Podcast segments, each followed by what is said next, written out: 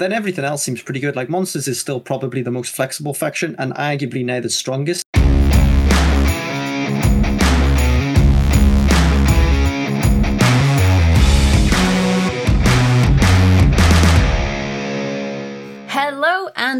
Welcome to Zwei Null, the TLG Gwent podcast. My name is Jaggerous, and I'm joined, as always, by the lovely Spyro. And today, our guests are Radu Andrada and King Chezz, the self proclaimed king of Team Leviathan Gaming. Hello.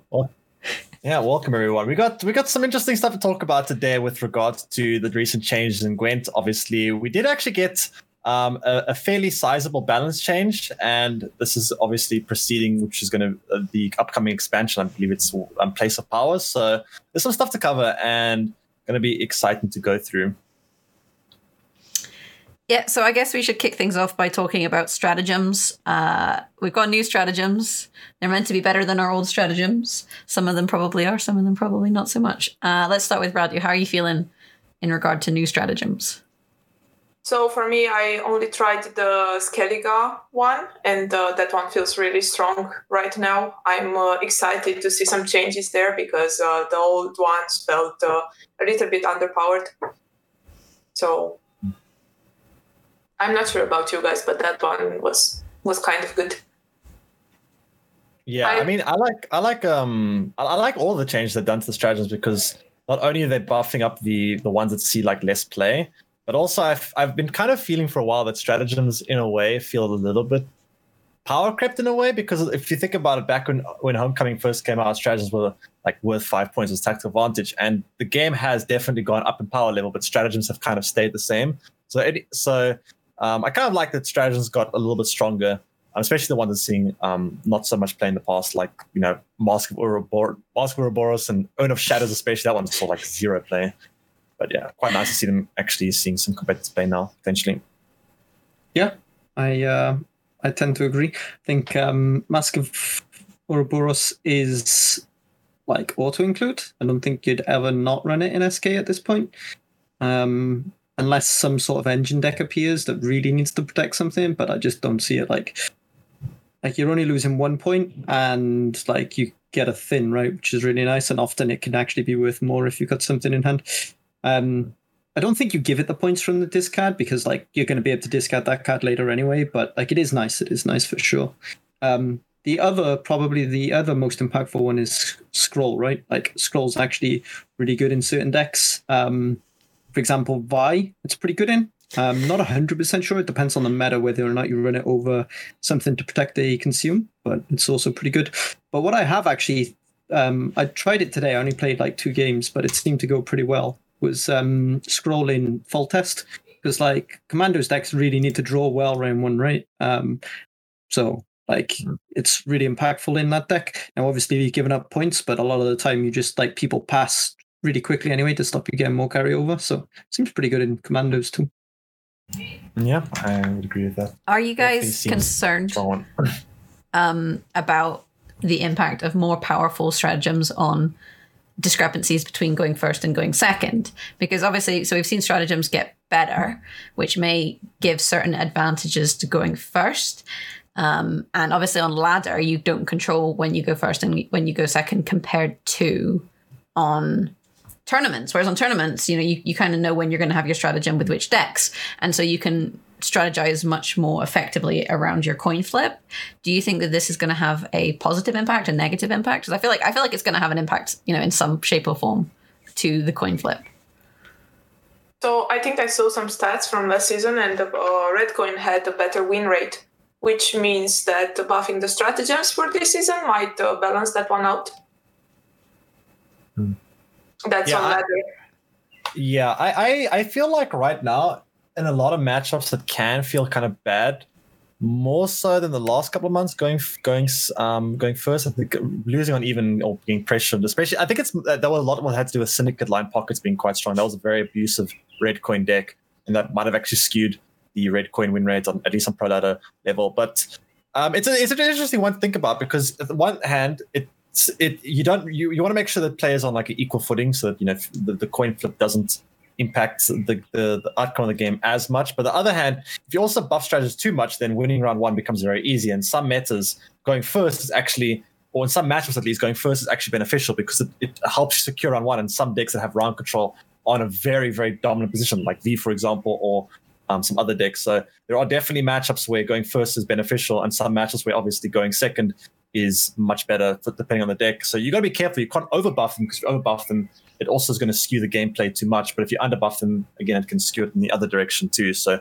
it's an interesting one to think about and how exactly they're supposed to balance it can be quite challenging, I think.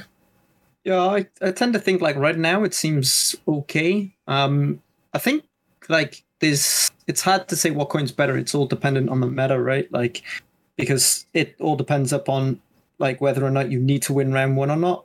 And if you need to win round one, then blue coin's often like better, right? So it depends on um, the meta whether that's like a, a, key factor in a lot of matchups or not.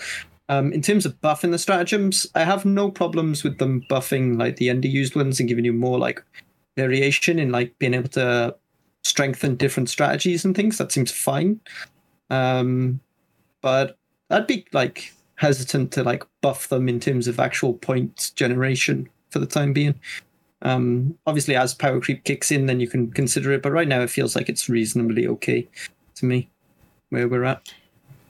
I suppose it's one of these things where we won't really see the tournament impact until we actually have tournaments that utilize the new stratagems, you know, seeing how they impact upcoming qualifiers, for example, uh, upcoming, you know, top 16, top 64, and beyond, because we haven't had a tournament that wasn't really everyone using what Crystal Skull and uh, uh, what's it? TA tactical TA. advantage. So, yeah. you know, seeing their tournament impact, I think is hard to gauge at the moment. But I do think being able to build a deck which you know, oh, I can play this on blue and I'll be able to use the stratagem and I can use the stratagem in this way in this deck in round one every time or you know that sort of thing for whether it's consistency stratagem whether it's you know Nilfgaard having a guaranteed poison to pressure out the round that is going to be interesting for me to see from a casting perspective how the pro players utilize stratagems in their tournament decks rather than in their ladder decks is what I would say yeah, to add to that, it would be actually really cool to see, like, if they, especially if they open up like new strategies of of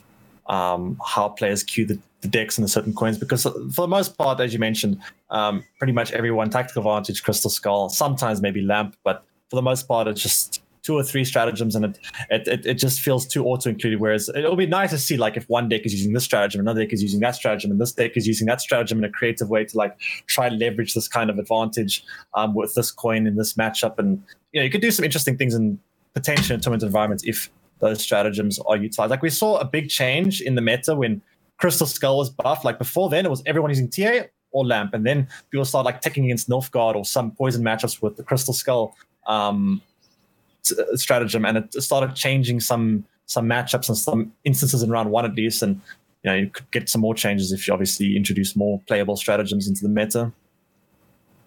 And I guess speaking of the meta, that's probably where we should go next in terms of ba- uh, balance changes, the recent patch. Which changes do you think have had the biggest impact on the meta?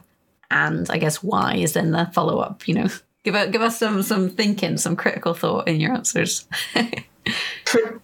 so I think the to Sackers is probably the most impactful thing that happened with this balance change because now I'm not sure where Lined Pocket is in terms of uh, a tier list.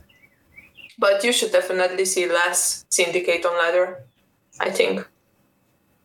Yeah, I think um, Masquerade Ball is also a pretty big change because Masquerade Ball has been pretty much like a crutch card in Nilfgaard since as long as I can remember, like every almost every deck Nilfgaard plays has been carried by Masquerade Ball for uh, since Masquerade Ball's been introduced into the game essentially. So, I mean, while Masquerade Ball still seems playable, it definitely makes it has a big deck building cost now, and it, you know it's kind of thing that you got to think about. You how how much do you really want to put this ball in your deck nowadays? Because it's, it's not as easy as it is in the past. Rockets.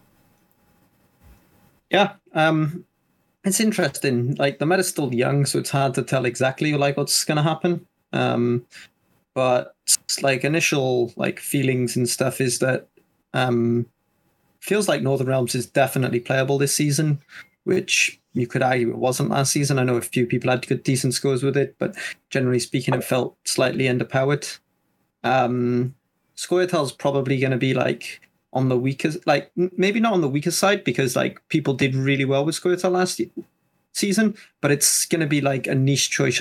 Choice, I think, because like it's sort of very meta dependent and it's also pretty hard to play at times. So, um, but then everything else seems pretty good. Like Monsters is still probably the most flexible faction and arguably now the strongest as well. Um, I think Skellige got like a, quite a. It's interesting, right? Because they sort of nerfed nerfed iced, but they gave him the stratagem, which is stronger. They gave him coral, which is really strong now. So, um, and they also buffed Witcher SK. So, like SK's gone from being and pretty much. Ability. Yeah, and a new leader ability. So I think SK is now the other super flexible faction with monsters. I think there's lots of things you can do in that faction. Um, and then Syndicate also got some buffs. So like, I'm not sure. It's hard to tell how good that is now, but I know people are doing well with passy lists at the moment. Now, if that'll still be the case in a couple of weeks, it's to be seen. But Syndicate at least has some potential. And then Nilfgaard is a funny one because Ball, I think, is dead, but you still have like cloggers, which saw some play. Um, and you can always go back to like uh, All in Assimilate that I actually tried today, and it seems okay. Um, All in Assimilate's good when it's like very point spammy meta, right, and not much control. Um, yeah, I, going back to you right Scoia'tael, I think that Schirrú might start. Schirrú decks could be good because there seems to be a somewhat decent amount of swarm, especially because of Foltest right now um, being on ladder, and I have seen some congregates as well. So maybe Schirrú might actually end up being um, a, a, thing that Scoia'tael gravitates towards, depending how swarmy the meta ends up being. I think the thing with Scoia'tael, right, is they'll play the same deck regardless, and they will tech Schirrú. Tech, Schirrú is basically a tech card for that deck, right, whether it's swarmy or not. So um, if yeah, it's swarmy, enough. they tech in the Schirrú. If not, they just take it out for some other Tor punish or whatever what I will say is I think AQ's actually fallen out a little bit at the moment because it seems to be um, a lot more Viy as Viy punishes a lot of these like uh, point spammy decks, right? It's like the ultimate point spam deck, and right now it's quite point spammy with both um, Syndicate and Ball disappearing. So. Mm. Yeah, I was going to touch on our favorite alphabetical insect that is Viy VDEX, and that's a card that Schirrú really doesn't do so well against. You know, yeah. oh, it's okay. I got a six point Schirrú, and you got a twenty-two point Viy. Like, doesn't doesn't really work. I personally, I hate Viy with a passion. I feel like this is like my least favorite method because I hate when Skellige is good and I hate Viy. And this current method, Skellige is good and there is Viy. So it's like everything that I, that I hate on ladder is is currently like what's going on. Is it is it possible that you just hate Gwent? I don't know. I mean, I feel like you could ask that question to more or less any Gwent player at, at this stage, especially pro ladder player. I mean, how many games do you guys play a season? You know, too many, way too many. Six. Actually, not enough. Pro- probably enough for my mental health, but not enough for my school. uh. No, I don't know. Viy Viy in the meta is a it's it's a first. I guess it's an odd one. Like we've had it in the meta before, and it was incredibly dominant. It's been nerfed a little bit, so they've brought it kind of more in line, and then it kind of fell off in in previous yeah. seasons where people weren't doing so many kind of point slammy things, and yeah, now it's kind of back. But do you think it's back for good? Like, is it going to stay in the meta, or do you think it's just early meta where people are like, "Oh, I'm just going to go no, back to what was good"? Viy, I think Viy will be around, and it's it's to me, it's crazy how a deck that got, if you think about how much points Viy got nerfed by, mm-hmm. and how good it still is, it's crazy. I don't think I've ever seen a deck in Gwent be nerfed that hard and still be good. It's crazy. Yeah, I think because of how hard it was nerfed, people actually underrated it, right? Because it was like that nerf to it is enormous, but it actually just shows how good it was before. But the problem with Viy is right that no matter how much you like, well, obviously you can nerf it so it's unplayable, but right now it sort of has the same. It still plays the same as it did before. You either have the counters or you don't, right? A lot of the time. Um, the exception being passive old school Passiflora, right, which um, could just outvalue you in round one, like force you out with like a soul, and then beat you with engines in round three. Is about the only deck that can beat you by just like having such greedy engines. But right now, the thing with Viy is is that like people aren't expecting it too much because they didn't see a lot of play, so they haven't teched in their spores and stuff. But give it a week of being popular, and then everybody puts in a random spores in the deck, and then Viy struggles again, right? So Um, it's a really weird swingy deck, I think. Viy, it's uh, you've got to play it at the right times. And I feel like part of the problem with it is that it then encourages things like Alchemist, right? It's one of those decks where you're like, well, if I could just get rid of Viy, like I'll just steal their Viy and I'll win that way. And then it encourages this kind of RNG strategy with things like the location I mean- of guard and all those kind of things, which, you know, we've seen them in tournaments and that never feels good when someone wins because they just high rolled an Alchemist. Yeah, I mean, the Alchemist was being played because of the location most time, not really many people actually like physically put an Alchemist in the deck. It was oh. just the flexibility of having off location, and because location helped with the Cantarella and the Joachims and blah blah blah. And because of that, people were very often going, "Well, I've got a dry pass in round two. Guess when I play an Alchemist, or in some situations they use it as a win con. Maybe they they have another win con, they need to high roll and blah blah blah. But I don't think like Alchemist is seeing that much play just to high roll, but it's just a, a byproduct of you know the location and having a nice convenient access to this card as well.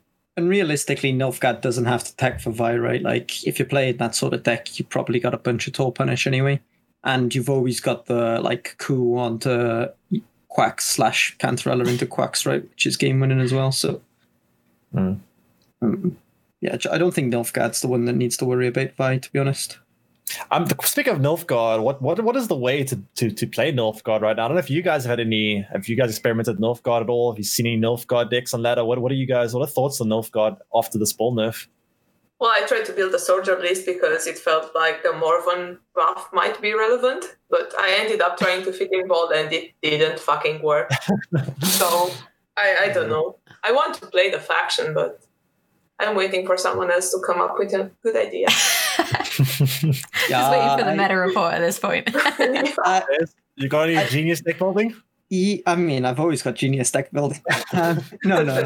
I think uh, I think soldiers is a big bait. Don't get baited, guys. Um, whilst I'm on the subject of soldiers, as it is my favorite deck of all time, if anybody from CDPR is watching, I have a simple change to make soldiers good. Just make Daerlan foot soldier 4p and add another high end soldier, and then I could start thinking about it. But right now, like the soldier bronzes are just so bad that you can't really do much with them.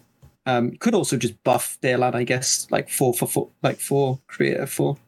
But yeah, um, in terms of Nilfgaard, I think Clog is playable, which is really sad. Um, hate that deck. Uh, don't play it, kids. But if you need to play Nilfgaard, then play Clog, I guess. But yeah, feels bad. Um, I know Spessy played like double Maddock, which probably is somewhat playable. I don't see why that would be any worse this season. But personally, I have actually tried. Um, I've played some uh, Assimilate, like all all in Assimilate with Portal and stuff, and yeah, seems pretty good. Like I'm, I think I'm like four and one with it, something like that. Um, not like a big sample size or anything, but it feels reasonably good. I don't, it was strong before like the recent ball deck came around, right? So um, should be okay. I think. I don't know if it's going to be tier one or anything, but it's, it's wholesome fun with lots of engines, so seems good. I feel like part of the problem with Nilfgaard is that mostly what CDPR do with Nilfgaard is they take away. Like very occasionally they'll be like, right, let's add some stuff. And they add things like Masquerade Ball. They add things like Usurper, like just cards that are generally good. They add things like Braathens. You know, there's just there's these cards you could just throw in any deck and they're generally good. They don't really seem to add synergistic cards often for things like Assimilate, for things like uh, soldiers, like we've been talking about. And then what happens is they, they add enough good stuff that Nilfgaard becomes good. And then they just have to keep taking away good stuff to the point where Nilfgaard is terrible again. And, and we're at that point now with the Masquerade Ball changes, for example, uh, with the aristocrats, where they're like, oh, you know, people keep complaining about this. And people don't like Nilfgaard because it's annoying. And we want people to like our game. So let's just take it away. We'll just take it away. We won't, won't really give them anything in return. We're just going to take this away and then we'll see what happens. And then maybe in a few months when the people are, they've forgotten that they hate Nilfgaard, you know, we'll, wait till everyone forgets they hate Nilfgaard and then we'll give it some more stuff. The problem and that that seems they to have- be the, the patch cycle of Nilfgaard. Yeah, the problem they have with Nilfgaard, right, is Nilfgaard's uh, is the like the number one faction, right? It's if you ever do a poll on what's people's favorite faction, it'll get the highest score.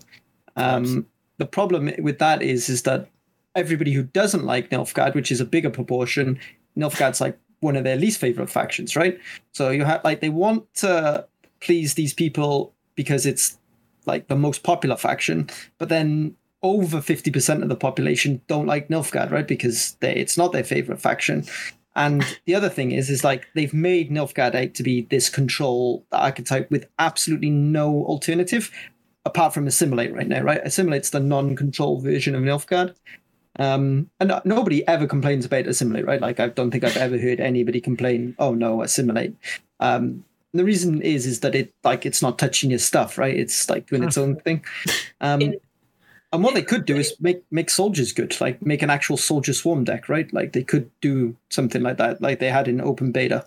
Um, but it seems like they want to try and give Nilfgaard this identity of being unfun to play against, and it just results in this cycle, like you described, of buff it, nerf it, buff it, nerf it, rather than just like let it sit for a while, right? With some other playable archetypes. So, just think uh, no one complained about assimilate, but are you forgetting about create and bribery and all those things? Uh, like, yeah, but that wasn't assimilate, right? That was like I mean, just high roll in bribery when it wasn't oh. actually assimilate. It was just like a few create cards have been moaned about, but assimilate itself is less complained about. I would say. I guess. Yeah. I mean, I would just love factions to not have be crutched on like by certain cards, like Masquerade. But I, I, there's so many other things you could do with Nilfgaard, but a lot of the time it always just falls. To, I mean, and it's kind of funny how people have desperately they, they build a deck with Nilfgaard and they're like, you know what this deck needs? It needs a ball, and they just find a way to put a ball in. Like you play a full on assimilate deck, and then you go, you know what this deck needs? We need a we need a Masquerade ball. Even if there's only two aristocrats that proc the ball, be it Roderick and Joachim, they're like, you know what, ball's too good to cut putting ball in this deck. And that's what always happens. Like eventually Nilfgaard devolves to Masquerade Ball deck in some way or the other. And that's been something I have not liked about Nilfgaard is how powerful Masquerade Ball has forced deck building in a way that doesn't feel um, very fun to build decks in Nilfgaard. But honestly, like that's a problem with Gwent, and I think Tailbot touched on it on an interview somebody did with him. That like what he the one thing he wants to see more than anything is bronze cards be lifted up, right? Because right now games come down to how many gold cards can you draw in round three a lot of the time, right? Like, and mm-hmm. um, it's because it's not like in open beta, decks revolved around bronze synergies with gold, like tech cards, basically a gold for your tech cards. Whereas it's gone the other way around now, right? Like you want to run these bronze tech cards and win with just having gold hands, um, which I personally tend to agree with Tailbot. Like, I would rather have a lot of synergy coming from your bronze. And something like Witcher NR is a good example of how you can do it, right? Like, Witcher NR, whilst when it first came out was probably a little too strong, it is very synergistic in its bronzes with more sort of techie gold cards. Like, you run a Geralt or uh, uh, vanilla Geralt or Yrden or something like that. You can run some locks sort of thing. Um, hmm. But yeah, I think. Yeah I think that's how I would like them to go, but I'm not sure that they are going to go that way. And yeah, I think that's something we see with Skellige, right? Skellige, a lot of their bronzes are decent, especially with this whole veteran thing in round three. Like, part of what made Warriors good is that the bronze package is all right. It's not yeah, where it is needs with- to be. It still relies on on golds, but I think like power creeping the bronzes would really help the game. Yeah, like the thing Warriors had, right, was it had bronzes that were playing for like insane value a few seasons ago, but right now it's still how many gold cards yeah. can I draw in round three at the at the moment. Mm-hmm. Um, yeah, touching on what, what Chezz mentioned about uh, about uh, bronze cards being stronger, it's something that's it's actually interesting because very often we have these bronze cards that actually end up being like stronger than others, like be it Villager, the the the, the Skellige card, the one that puts bleed on your allied units, or Safecrack or whatever. And quite often people tend to like really get upset when like one bronze card is playing for higher value than others. And I, I, like me personally, I think that a Safecracker was fine. That other bronze cards should be like Safecracker cards that you want, that you yeah. that are part of your strategy, cards that your deck you, are happy to see. You're not just mulligan away Safecrackers are good cards in your deck. You want them. Like I would love it if all decks had cards like that. The reason why everyone complained about Safecrackers though is because Safecrackers was stronger than all the other bronzes. Which is not to say that Safecrackers was bad. It's just that mm-hmm. other bronze cards should be on that kind of level, which I would have loved to see more of. Yeah, yeah, I tend to agree with that. I think. I think and it's one of these situations where they could just do a pass, you know, and add two points here, three points here, whatever to bronze cards, and just just tweak the numbers.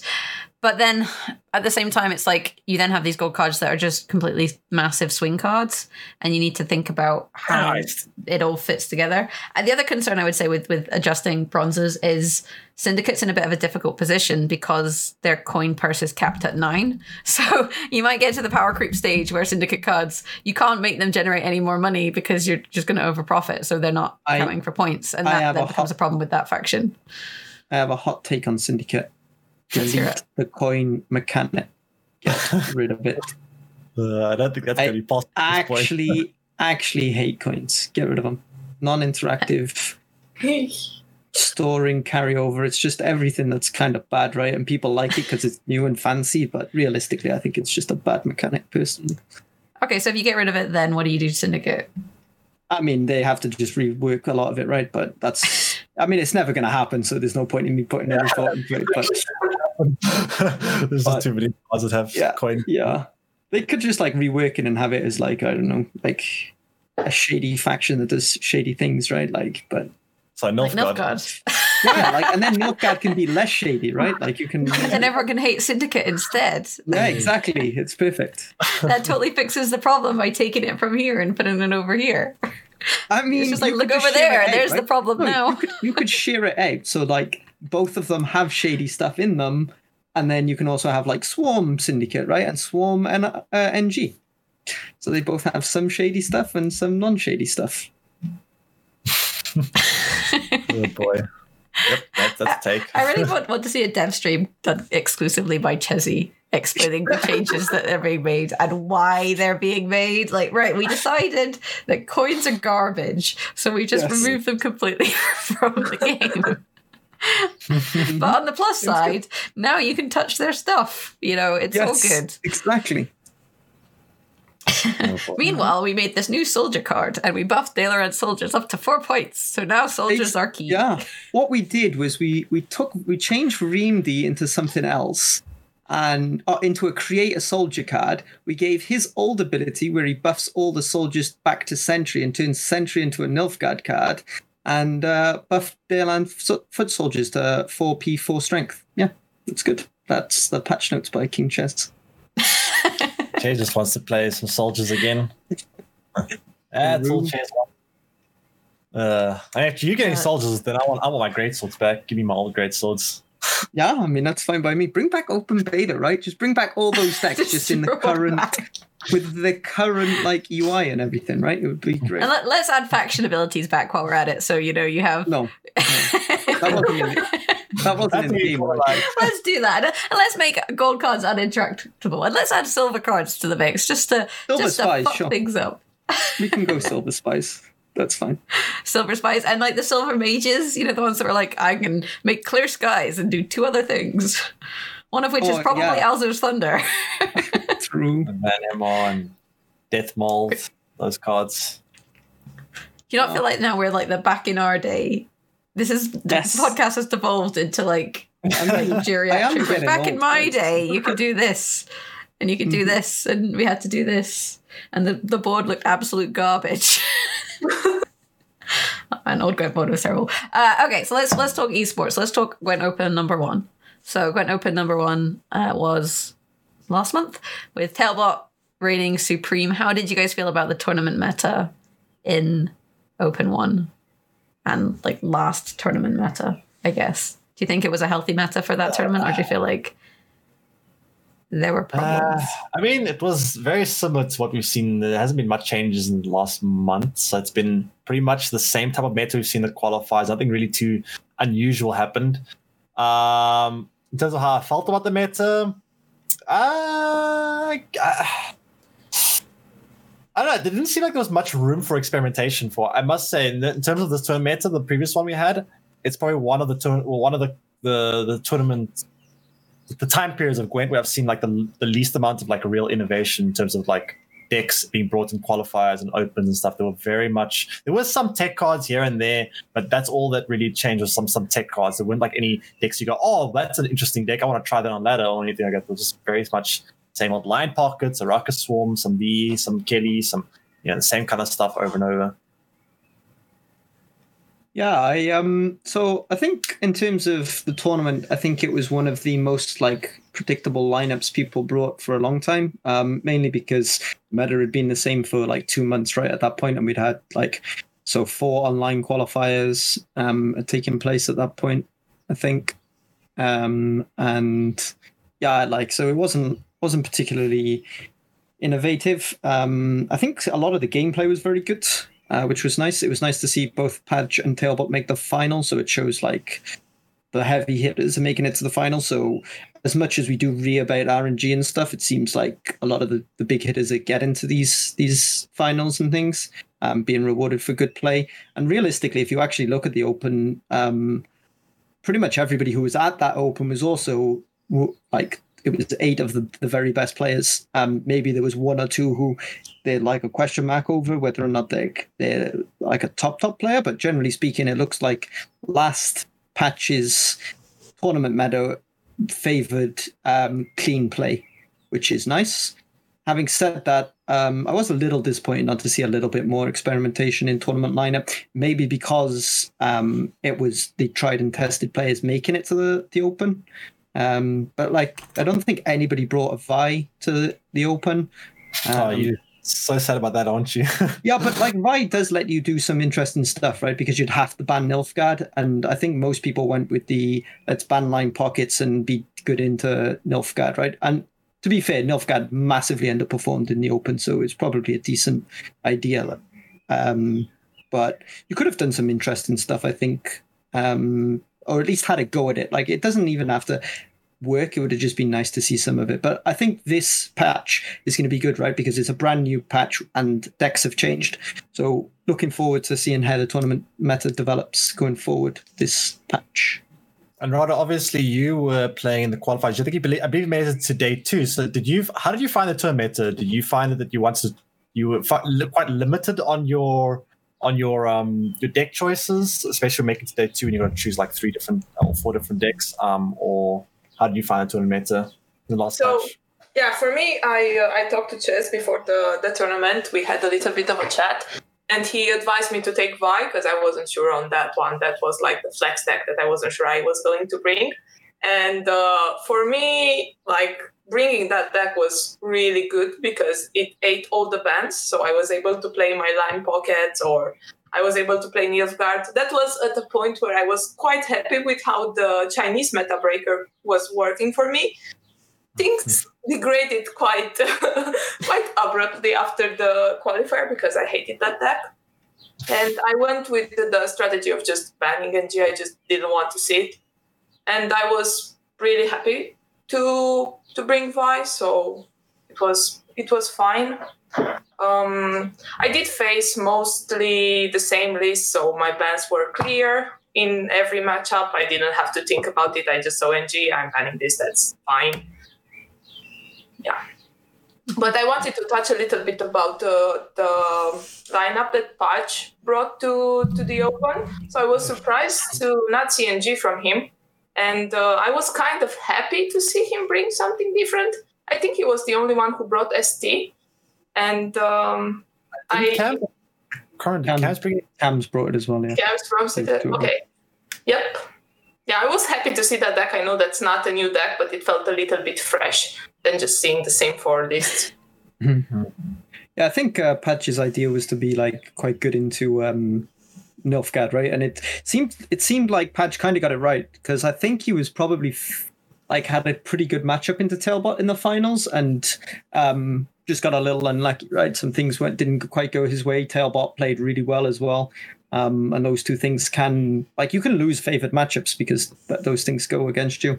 But generally speaking, I think he actually, I think Patch actually read it correctly that Nilfgaard was actually not as good as people thought, and it was also more targetable than e- even I thought was was probably the way to go. So um, yeah, I think I think Patch was probably the one who got got the lineup right. Um, I think Tailbot just not not only did he play really well in the final, but he also like things went his way, right? Um, but yeah, I tend to agree that uh, outside of like Patch and maybe Cams was pretty pretty stale. The the thing. Ah, I would say that the tournament did gift us with some glorious gems, including uh, YOLO Jam. And uh, this is where I realized that the Gwent community are miserable, miserable bar stools because apparently a bunch of people were like, oh, it's so BM that he's like singing and having a good time while playing Gwent. This guy BMing by jamming. I'm like, why? What? How is it BM to listen to music? And I do not understand the Gwent community sometimes when that was allegedly him BMing his. But I was like, nah. It's just you could see from that set he was completely tilted in the first two games. He got the draw. He put his jams on. He had a good time, and he used that to restore his mindset. It wasn't anything about his opponent at all. But yeah, some miserable people in the Gwent community. We're not very, very... not Team YOLO Jam. Uh, it also gave us Specimen referring to Gravesh in his cast as Colin, and I I cannot like in my head I cannot put the fact that Gravesh's name is Colin like together. It doesn't fit. You know, it's like I got two jigsaw pieces from different puzzles. There's like Gwent Gravesh, and then there's Colin. Um, so yeah, for me, from a casting perspective, I had a lot of fun we did an alternative cast on this channel for those of you who aren't aware. And this is where i can then shamelessly promote the youtube. I meant to tell you guys to go follow tlg on youtube because the alternative broadcast will be up there. But like from a from a like that perspective casting in that it was a great tournament. But i feel like most tournaments are great tournaments from casting perspectives so it doesn't really matter what the meta is like unless unless every game's like the same. I guess that's one of the problems that sometimes you get. Right? Yeah that is true Um, so yeah. our last topic is upcoming qualifiers. So moving on from the past qualifiers, we have top 16 and then top 64 going into open number two. And top 16 is what next weekend. So we've got a week to figure out the meta. Very, soon, very soon after the patch, by the way. so then the question oh. becomes, you know, how do you feel about that tournament meta? How, I mean, I feel like it's going to be very broad, top 16. And I think top 16 usually kind of dictates a little bit what people bring to top 64. Like the, the hmm. people who aren't top 16, they watch top 16 and they think, oh, this did well in top 16. I'll do this for top 64. Right? Yeah. But if you're going to call it now, what do you bring? Oh, it's so tough. Like I, I mean, it's like I don't even know what to play on ladder right now. Like it's just there's just so many things to try out, and and I have it's it's it's tough one because the people at top sixteen actually have they've got to be the innovators for um, the and lay the lay the stage for the rest of the season because as you mentioned, like quite often the top 16 um, people have a look at and go, okay, so this worked for this guy, this worked for this guy, this didn't work, and then they bring that and they they they, they kind of like improve upon that potentially for the top 64 and you know, people on the ladder often end up you know you know copying that on ladder as well and it ends up you know changing how the scene of Gwent can be. So I don't know how. I don't know what I would run right now. Like it's too early in the patch. I think. Like I, I really have no idea. I really don't. I, I think I would target Viy personally. I was gonna say something similar. I think I would go for a Kelly Viy target where you just bring like um decks with like lots of tall punishes and some locks and things. Um and yeah, because I think AQ people are going to be scared to bring AQ because of Foltest, right? So people are going to want to bring white punish because of that. Um, and then you're forced into bringing Kelly or Viy, and both can sort of be targeted together. Question is, is are there four decks good enough to do it? I'd have to like actually brainstorm and see if it's possible. If not, then I guess you would just go for the standard, bring the best four decks. But that's the one of the decks right now. uh, best four decks right now would probably be like Foltest, um, some sort of monster deck, uh, Foltest monsters, some sort of Skellige deck, and then probably hmm, it's tough on the last one. It'd be some sort of monster deck, some sort of Skellige deck, so basically just decks from faction. no, no, no, no, no, no. I think that from Skellige you can actually bring Witchers and then you tack in Axii or Yrden and something like that and another Tall Punish and you should be fine against Viy. So that's a viable thing that you can do. I'm not sure witches can beat Viy with like it. I don't know. It'd have to be. It'd, it'd be interesting. Be interesting. I guess they can tack in spores easily, right? Because they run portal, so that'd be nice for them. Witches. See, this is right. where it gets tricky because you have to. I mean, if you're playing top 16, you have to think about what is it everyone else is going to bring. Can I target it? you know, or do I play something different because I'm scared of targeting? There's like this many variables, and top 16 only has 16 people, right? 16 isn't that many people when, to make a when choice. Next weekend. Next weekend. Yeah, so, so people have, have to test all this because the thing is, is like I think Foltest is good. So the question is, is how good is it? Is it good enough to bring? Is it good enough to target, or is it too good to be targeted and everybody has to bring it? I don't think it's quite that good. And then the question is, is is it worth bringing it at all? If it's, it's like easy, uh, like with white punishes, uh, people huh? bring.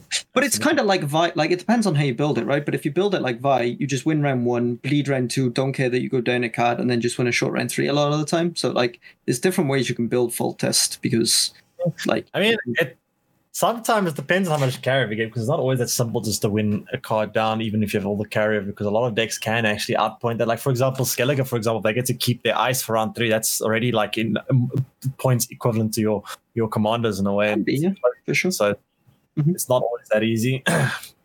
yeah, it's uh, it's an interesting one for sure.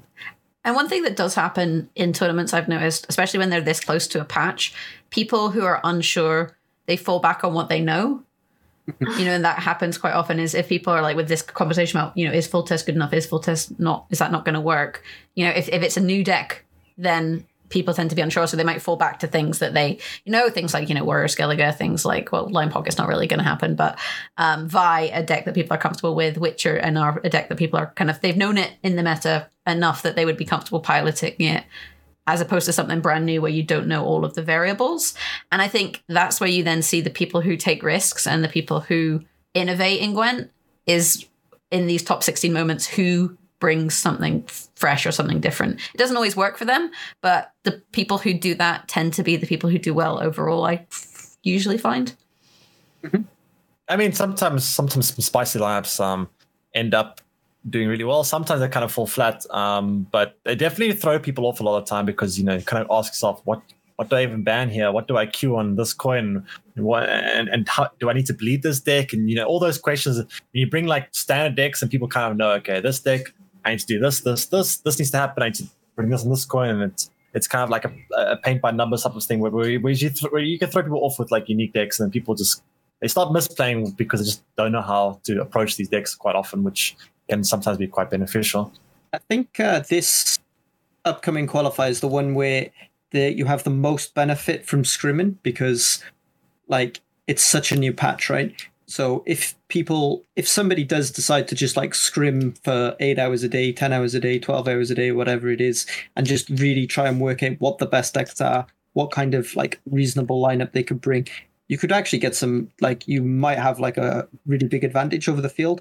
The downside to that would be it's kind of hard to guess what other people are going to bring, right? Like you also need to keep an eye on the ladder meta and see what people are going to bring. Because I think, to be fair, you'll have a reasonable idea to, of what people are going to think is a safe deck to bring, like safe lineup to bring. And then if you've actually put in, like putting in lots of hours now is a lot more worthwhile than putting in a lot of hours scrimming, say in like four weeks' time, right? When the meta is already developed and people have just naturally learned the meta more by playing a lot, right? So for anybody who is playing in the top 16 and it's like really wants an advantage, I would say like try and like actually do like practice like this is a good time to actually really, really do some scrimming. If you're ever gonna do it, this is as good a time as any. And Chesy is available if you need a scrim. no, Chesy is not available. Speaking just, of, um, just dial 0900 King Chezz. Yeah, and he'll just, scream uh, with you 12 hours a day, apparently. I will send you my PayPal details. yeah, speaking of um, patches, though, obviously we're going to be having next month the introduction of a new like series of um, expansion all grouped together as one expansion called, I believe it's called Price of Power, I believe. Um, which yeah, coming out soon. So I was actually very surprised to see a, a, patch of this magnitude right before a um expansion coming out. I'm not sure what you guys, what, what do you guys, what do you, what do you guys think about the expansion? You guys hoping for anything specific? What do you, what are your thoughts on upcoming Nilfgaard soldiers? Rod, I'm, I'm sure you probably, Rod is probably just wanting vampires, right? Yeah, I want, I want vampires. vampires. What what do you think of? Have you tried vampires this season at all? Have you have you experienced it no. at all with it? No, I, I want to to try them out because I think they might be something. Um, I'm scared of all the veil that might be in the meta, but uh, yeah. yeah. Veil. I always keep saying that. I think what vampires need is they need they need the lead ability of um of Bloodscent to just say have a passive ability that that, that bleeds of yours ignore veil. Like just give it a passive ignore veil. Oh, so you can bleed veil units with that yeah. leader exclusively. I, I think like they could do interesting things like that.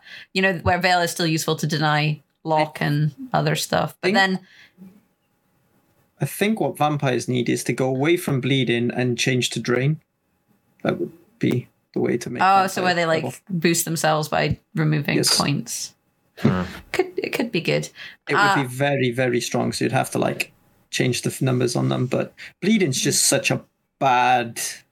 Like it's just so hard to make it work. Bleeding's like so, like it's a very like as soon as you get to a point, you're just wasting bleed, right? And it's a very low yeah. point it, and like, point is and you got to worry yeah exactly. Whereas like drain is actually a really really strong um ability. So maybe only put it on like the really high vampires and like the other ones like synergized by having more vampires on the board right? They just buff themselves or whatever or they damage by however many vampires things like that right? Um and then give like drain to these high end golds because drain's like super super, super strong and Bleach I mean, just trash. They keep buffing cards and vampires like they buffed. They, they add cards like Dettlaff and you know then they buff them. They buff this and they, they, they the problem is like as you mentioned, it's just vampire bleed is very awkward and hmm. so much of vampire strategy revolves around bleed and uh, that strategy gets very disrupted by decks sort of being uninteractive like traps or, or decks that have veil like you can just throw an invader or whatever into a row with blood moon and then well then you got to play some fun little mini game of does your bleed hit the correct units or not yeah Exactly. It sounds like the opposite problem to Nilfgaard, where they keep just nerfing and taking away. and vampires, they keep buffing and hoping that it becomes good without realizing the flaws in, in the mechanics themselves. Um, I think they kind of teased a little bit Price of Power, like the theme being around magic. So perhaps some sort of Nilf, not Nilfgaard, Northern Realms mages, because Northern Realms they already have some like mage stuff. Oh, NR mages. So like NR mages maybe, but then I don't know because it's a difficult one. I don't think they can really necessarily introduce like brand new archetypes in the way that they're doing this expansion?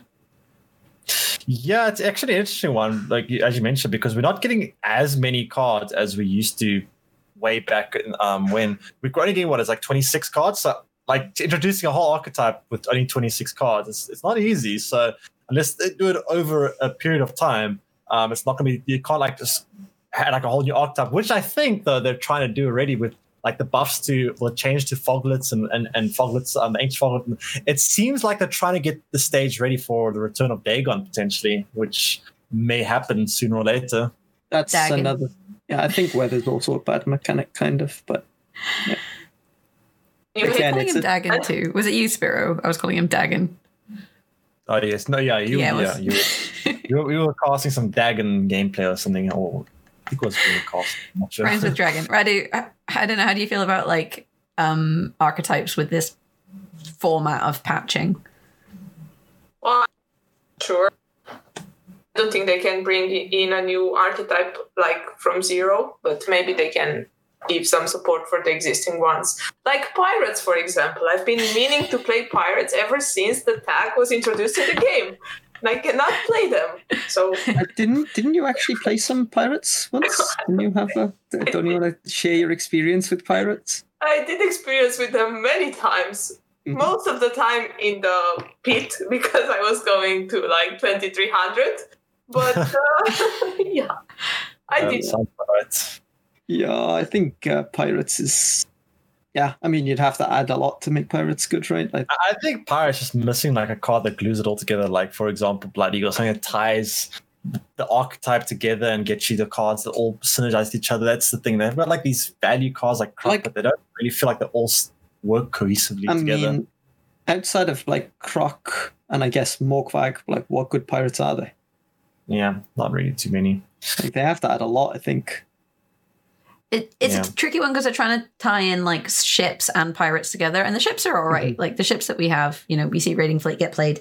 You see Long, uh, like Longship and An Craite, whatever it's called. The only so the, reason the sh- you see ships is because of Raiding Fleet. But that's the thing. Like we already have ships, so it's just the pirate side of things that maybe needs adjusting. I mean, the ships are the also ships... pretty underpowered, but raiding Fleet is just absolutely broken. like the cat's so good. Mm-hmm. But yeah, so pirates, you want to. I mean, the thing is, there's a lot of tags in Gwent that don't really exist as archetype, like relicts. Yes. Relicts is a tag. Yeah. it doesn't exist as a deck, but it, there are there are cards which are relics, you know. And and pirates kind of falls into that category a little bit. Amazing mix. I'll have you know there was a relic deck way back when it was a uh, Mystic Echo uh, double unicorn Aguara um, relic deck where you call of the forest would uh, you'd pick up a relic and then play uh, pick up a unit with a with a tag and then play the a card with the same tag from the deck and you would God. do it on your Aguara into Unicorn or Chironex and play like triple or quadruple Karen uh, unicorns in Rain 3. I don't know who came up with that idea. Whoever they were must have been a genius deck builder, though. I will say that. I mean, oh dear, that's probably the first time I've ever heard of, of, a relic deck. Not gonna lie, I mean, in beta we had a relic deck. In beta we had a relic. Deck. I remember beta. There was actually some. I, I think Red made some beta relic deck. There was like some kind of yeah, yeah, there was. I can't remember. The, I can't remember how the deck went. I think I had ghouls and stuff. I can't remember. Yeah, I think it was like like carryover sort of thing, wasn't it? I think you could like there was a card that buffed all relics or something. I think. Yeah, if I remember correctly. I think one of my concerns with the patch, well, questions is, well, if they're doing 26 cards and you'd imagine there has to be a spread across the faction. You're not going to give like, mm-hmm. here's here's Nilfgaard's cards, you know, here's like buff one faction and leave everyone else until the next kind of iteration. Then you can't really introduce new archetypes unless you then also do a lot of adjusting to original cards by changing maybe the ways that they work. But then at that point, like it's the same as adding new cards as changing unplayed cards. So it like you're still doing an expansion in that regard, and then it's more work. So I don't know if we'll see much new with Price of Power. It's a weird system, right? Because you can't just be like, and here are all your, well, I guess soldiers as an ex- here are all of your relic cards, for example. Go have fun and play relics. It doesn't work in like 26 cards when you're adding maybe five cards per faction. Yeah, I mean, each yeah, each faction in like five or six cards. So it's it's interesting to, to think of like how impactful those cards are going to have to be but because I mean, obviously these expansions, like they they they they're, they're like three part expansions, so it, it can make, maybe takes time to build up there. So it's going to be interesting to see how it all plays out over the next like several months and how where we end up going eventually.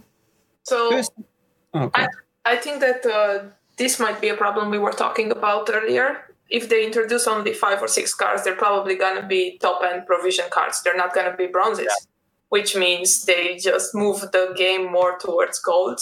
Yeah. And it's not going to be good. So archetypes will probably get little to no support. Yeah, I'm also a little bit concerned about that as well because the other thing I feel like like right now they don't need like I feel like they keep trying to add like new archetypes and stuff, right? But like we probably just have enough archetypes in the game right now. Like there's plenty of stuff you can do with what we've got. You just need to give them some support, right? Um, now, to be fair, it's not all the time, right? They did rework traps and make that like more of an all-in archetype, so they do do that from time to time.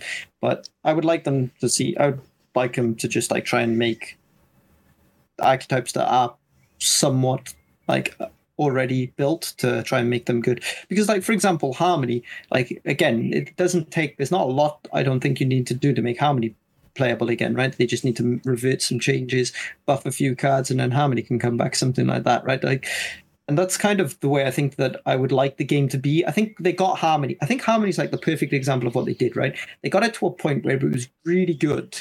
Um, and then it was overplayed, so they nerfed it. But it's very easy to revert that back and make it playable. And if they can do that to every archetype, then they can like kind of just switch them in and out. Uh, Hobby is very difficult to revert because the, it, a lot of that came because of that leader ability, right? Being able to play like yeah, I mean, you just bring the leader back, right? Like that, that, that, leader, like that goes against it is the new design philosophy, right? Like they said that. I mean, have... they change their devi- design philosophy all the time, right? So it's not like it's not like it's out of the question. They just go, oh, okay, well, we've this month we're changing our design philosophy again and bringing it back. It's like, yeah. Well, the issue is like playing two cards in one turn. So you just make it so when yeah. you play the leader, you discard a card or something like that, and then you can't play two cards. Instead of playing your card, you discard I think it. that would be a, some uh, nonsense like that some right. nonsense loophole that, that lets you. I mean, you could just buff Harmony so you don't need the leader ability. It probably need to be buffed a lot, but Like I just I don't see a problem with bringing back that leader ability. It's like you can't really abuse that leader ability too much, right? It's just like the only way is white waters, right? Waters is probably the way to do it. But, So like, it's not like super oppressive playing two waters. I don't But they do do have double cross, and double cross still plays two cards in one turn. So their philosophy is not one hundred percent. It's like partial. Yeah, that's what I mean. Like I, I, I feel like they, they just they call it a design philosophy when it suits them, right? Like that's their argument for changing something, and then they change it back and say, "Well, we've changed philosophy." uh, but, kind of but like, you, like I have like they can build the game however they want. It's like kind of fine. Radu, you're not playing two of your own cards in one turn. One of those cards is your opponent, so obviously it's completely different. You know, if you were playing two of your faction cards in one turn, that would be too strong. But if you play your opponent's cards, it's different. And if they happen to be the same faction as you, it's still not your card, so it's totally. You- know what the funny thing about that is? It's so funny when Nilfgaard just like plays Masquerade Ball, then goes in Neuroman- then goes leader into Neuromance and just you know two cards in one turn. Now you can't answer Masquerade Ball because I just propped it in one turn. Haha. but Masquerade Ball's garbage now, so you know, it's one of those things. Right. Here's a question: Do you think this new form of patching, where we get these like card bundles, is better than having the big drop expansion and then nothing for half a year? Uh, I I tend to like that they're getting more consistent changes because I really didn't like these big droughts where there's a big like big hype, big expansion. Everyone's like playing Gwent again for like a few weeks, and then it just slowly dwindles down, and then new content, and then it dwindles down. It's nice to have like a more consistent flow. I do kind of wish there was still like more. I know it's kind of, I mean, I don't know how else to phrase it, but I do wish there was like, you know, just more stuff to, to do and try out. But not sure how they would end up going about doing that. So in Oh. in terms of balancing, I think it's better to have smaller expansions. We don't want to have another midwinter update. So I tend to like those. Uh, so I think it's better for the game in terms of like viewership and things like that. From a personal point of view, I actually like perform better when it's a, like kind of a stale meta. Um, like just from like an actual performance point of view, and I enjoy the game bet more when I'm actually performing better. But from that point of view, um, like it's probably a negative for me. But as a whole, I'm like I'm not against it. I think it's probably a good change for the game. It's just uh, yeah. I think it's positive for the game in general. Yep. Cool. I think that's fair. Well, I think that about does it for the Zwei Null. Look at my lovely German accent. Zwei Null TLG podcast uh, for this week. So lots of love to Radu and Chezi. Do you have any shout outs or things you want to kind of promote? This is your moment. No, I just I definitely, definitely don't want to give a shout out to either Sable or Infants. so we can just skip me. Would be great. Radu. Yeah. No, no shout outs for me. I, I'd like Sparrow? to shout out to my mom who raised me. And, and my dad.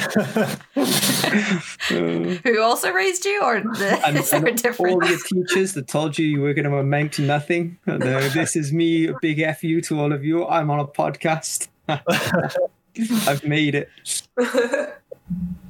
And and I would like to shout out Colin, the epitome of, of professional Gwent. Good I old think Colin. Colin's in chat, I think. Yeah, we'll, we'll shout we'll shout out Colin. you know who you are.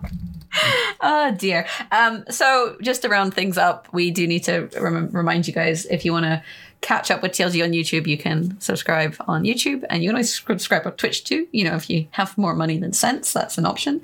Uh, what was the other thing we need to chat? Oh yeah, the Flaming Cup, the Flame and Cup. So Oh, Quill and. Cup has become the Flame End Cup for this season. So instead of them casting, apparently they just smack talk the players.